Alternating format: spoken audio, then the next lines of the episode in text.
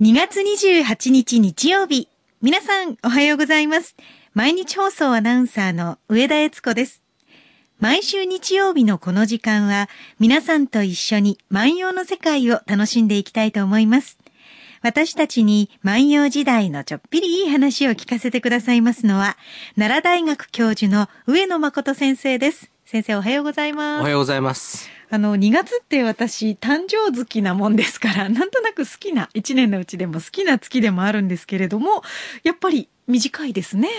そうですあっというね。間に終わっあっとてしいう間まいますねにね。えーまあ、その、オリンピックイヤーはオええリンピックイヤーとして1日あってもね、はいえー29日ですので、うんえー28日。でもね、それがなんかね、こう1年の中で2月は特別な月だってアクセントになりますよね。そうですね、うん本当に2日3日だけですのにね。でもね、本当にね、ええ3日短いだけ、2日短いだけでね、こんなに人間って違うなっていう印象を持つのかなってね。ねえ不思議な感じがしますけどねあの、思いますね。ええでね、ちょうどですね、その感覚で言うとですね、ええまあ明治以降はですね、はいまあ4月がですね、ええその年度改編なんですよね。はいはいはい。で、その4月に明治以降、その年度改編にしたのはですね、えーその明治政府がですね、ええ時の世界経済の中で一番影響力を持っていた、はいイギリスの会計年度に合わせたんですね。ですから、イギリスの会計年度が、それに合わせとかないと、うんえー日本の方にもお金が巡ってこないっていうぐらいうん貧しかったんです。影響してたんですね。うん影響してたんですね。そうですよね。国によってアメリカとかははい9月だったりしますしはいね。ですから、その、会計年度がこう変わる。そうするとですね、え4月にあの会計年度が変わるっていうことはですね、はい。大体その2月3月っていうのは年度末で、うんそうするとちょうどですね、確定申告等々が、そうですねえー3月15日までということになりますし、ええーその書類なんかもですね、ええ1年間のですね、その出張報告書なんかっていうのも全部ここのところに締めなきゃいけないわけですね。そうですね。で、予算執行残と言いましてね、役人の世界だとね、はいえーまあ、どれだけその執行の残高が残っているのかってことを報告しなければいけないし、はあもうそろそろ人事が始まる。はあ、そうですね。そうすると人事がですね、はいだんだんだんだんこう漏れてきますので、ええーあいつはどこどこだったら、あいつがどこどこに行くんだったら、俺はどこどこだ、なんていうパズルが始まるわけですね。パズルが始まるわけですね。はあ。で、まあ、大概ですね、人事っていうのはわざと当たらないようにはするもんなんですが、はい。あの裏を書くって裏を書くっていうかですね、ええうーん、そうですね。なんかね、やっぱり人事担当者も人事担当者でね、はい。なんかね、そのまま丸当たりだと悔しいんですよ、やっぱり。誰でもできるじゃないかみたいな印象になっちゃいますそうです、そもうんです、そうね。です。ですからね、この時期、やっぱり2月っていうとですね、ええ徐々に徐々にこう慌ただしくなる、はいそういう時なんです動が、き出す一歩手前という印象ですね。その時にね、はい。その咲く花がね、ええ。やっぱ梅なんですよ。うんそうするとね、梅が咲き出すと春だという感じになって、はい梅が咲き出すと桜はまだかということになりますので、はいえーもう春だ春だと、そうするとですね、その、これどうしようかな、これはもう書類は間に合わないし、なんていうふうに、その年度末、こう、焦るわけですね。はい。で、プロ野球の方もね、はい。えーキャンプからオープン戦にね、すね。えーなるわけですよ、うん。そうすると昔なんかはね、ええ。えーその調子のいい選手ね、はい。オープン戦だけ調子のいい選手がいるいるんですね。でこういう人はね、桜の花が咲くまでだとかね、梅の花から桜の花の間だとかね。命短しですうんね。で、ほんももうシーズン始まるとね、ええからっきし打てないとかねそういう人もいるいるんですね。あですからこの季節ね、なんかね、はいやっぱりね、物が動き出すんですよ。やっぱりねう、ん桜の花とあ。かはい。が咲く。で、その前梅の花でしょ、ええそう、梅の花、桜の花っていうのが、はが咲くことによって、みんながそれを見る美しいなと思うと同時に、春だと実感する。そうすれば物が動き出す。んなんかそういう感じがするんですが、ええでもね、はい。えー桜の花だって梅の花だって、えー苗木の時は咲かないわけですね。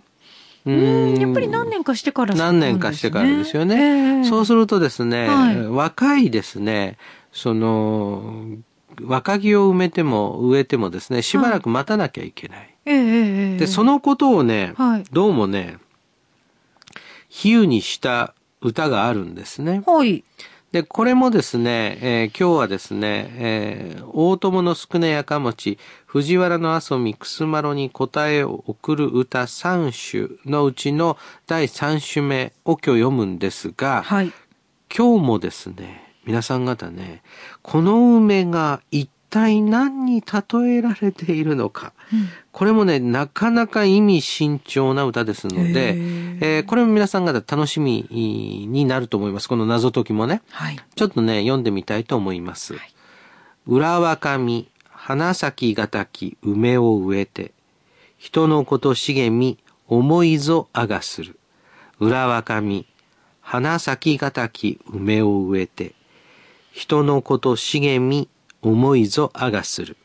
えー解釈しましょうかね。はい。裏若みってのは裏若い。現在でも言いますよね。裏若い女性っていうのはね。ええ大層若いということですよね。えー若みのみは、あ形容詞、若しの語感に、えー設備語みがついた形なんですが、はいえー簡単に言うとですね、若いのでと訳すとこですよね。えー裏若いので、大層若いので、花咲きがたき、花が咲くのが難しい。というわけですから、えーまあ、花が咲きそうにないとかですね、えーまだ花が咲かないだろうとかいうことになりますよね。そういうような梅を植えて、えー梅を植えたんですね。梅を植えたんだけれども、すぐ花が咲くような梅ではなくて、えー苗木で大層若い梅を植えて、えー自分の家に植えたんでしょうね。はいそうするとね、人のこと、ことっていうのは言葉のことですから、ええ人のこと、茂み。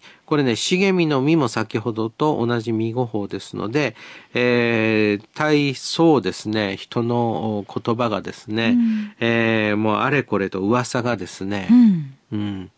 まあ噂がしげしというからですね、もう人の噂に花が咲くわけですよ。うん。で、思いぞあがする。うん思う、この場合の思いっていうのはですね、まあ苦悩とか思い煩うってことでしょうから、はいまあ苦労が絶えないんですよ。えーそんな思いを私はしているのでございます。ぐらいの感じですよね。うんそうすると、えー裏若み、大層若い若木なので、花が咲きがたい梅を植えて、えー人の噂があれこれうるさいというわけですね。ですから、思いぞあがする、辛い思いを私はしているのでございますよ。これぐらいの感じでしょうか。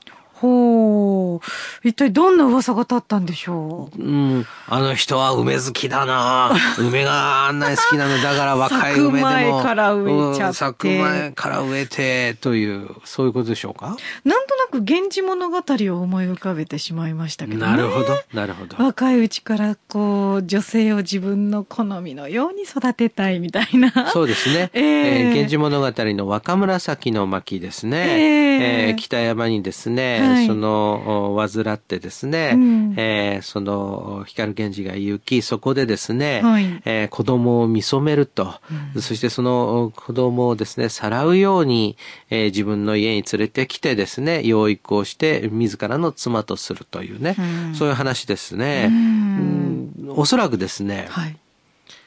やかもちの家にですね、若い女性がやってきた。ええ。まあ、うん簡単に言うと引き取った。はいということになるわけですね。ほうほうそうするとですね、おそらくやかもちの年齢と、この女性の年齢が大層離れていてですね、うん。一つには、これは、えーこれはもう大層年の離れた若い恋人かというふうな噂が立つ。そういう噂もまあ結構大変なことなんですえが、ええもう一つの可能性としてはですねえ、はい。あんなに若いっちゅうことは、ええ。これ裏若み花咲きがたき梅植えてっていう、あこんなに若いってことは、はい。ひょっとするとこれはやかもちのええ。隠し子ではないあ。らもう若いを通り越して幼いぐらいの子だったんでしょうか。それおそらくね、ええまあ一つの仮説をね、はい。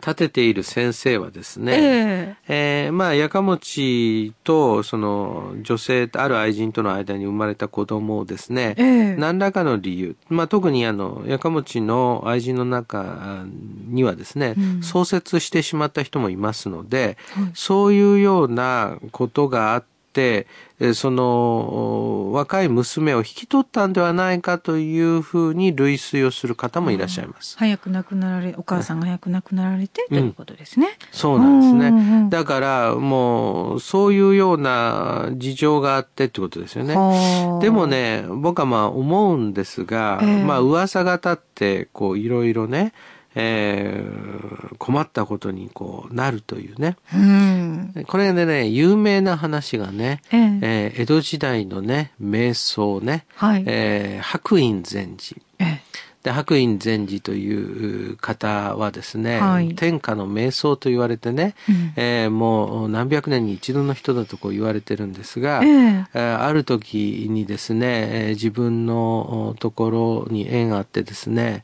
えー赤ん坊がやってくるんですね。はい。で、赤ん坊はですね、母親が育てることができないので、はい。お嬢さんに託すわけです。で、白隠禅師は一生懸命ですね、もう村の人たちに行ってですね、もらい乳、お乳をもらってね、育てるんですね。で、えー白隠禅師はですね、はい何にも言わない。だから村の人たちは白隠禅師の隠し子だと全員思っている。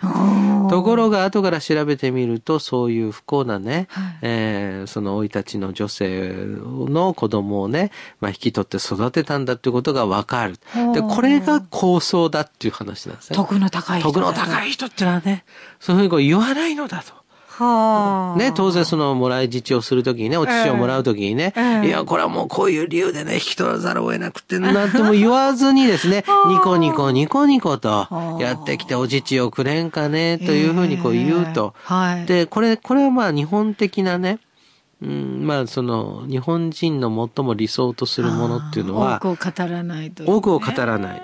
非常にですね、すごいことをすればするほどね、その、科目であるし、うんえーそういうような、あの、言い訳をしないというね、そういうその人格を求めるというわけですね。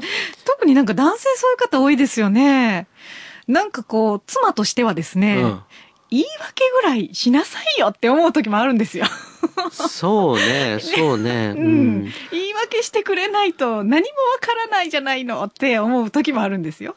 あの、こういうその教育をする人もいますよね。ええええ。あの、一切言い訳をするなっていう人を、はい。いう教育ね。はい。えーこれはまあ、その、例えば母親がね、男は言い訳してはいけね。っていう人もいるし、うんえ今度逆にね、浮気に限ってはね、言い訳をするのが奥さんに対する礼儀だっていうねそういうそのことを教育するお母様もね、あの、いらっしゃるん母の口から言うのは難しいですけどうね。ん、あの、いらっしゃるんですあーね。ええあの、どんな時でもね、もうお腹が痛くなったんだとかね、言いなさいと、だから休ませ、ホテルで休ませたんだと言いなさいというような、ええあの、まあ、それはどちらもね、はいあの、気遣いで、まあそうですね。僕はね、その日本人のそええの人間関係の大きな点っていうのはね、はい。えーいわゆるね、その他者との関係を保つということ。はあこれがね、はい。あの、非常にその大きな人間関係の眼目にあって、うんその中で嘘も方便というのは出てくるんだと思うんですね。でもこの時はですね、さすがのやかもち。ええまずこの友人であったですね、うんえー藤原の遊び、くすまろという人はですね、はい。お前大丈夫かっていうふうにお前すごい噂になってるよと。周りからも心配され前てる。からも心配されてますよというふうに、えーこれえー言われたんですね。はい。で、それに対してですね、やかもちが答えて言っているわけですね。えーこれはね、私だってね、えー人のこと茂み思いぞ我がするですから。いや、実務はね、もう俺だってね、ええもう、その噂でね、もう辛い思いをしてるんだよ、とうんいうふうにええ、友達も心配し、はい。自分も困ったと思い、ええ友達に対してはい自分も困っているというふうに歌を返している。はあ。でも結局その女性がどういう方だっていうのは書かれてないんですね。書かれてない。ここれね、あのーそうするとね、ええ。ますます私たちはですね、これでやっぱ若い愛人ができたのかなとかね、ええいや、これはね、なでしこの君ってよく呼んでるね、はい。その女性がいて、これね、もう早く亡くなって、うん。えー亡くなったことに対してやかもちが晩かなんか歌ってると、ええ。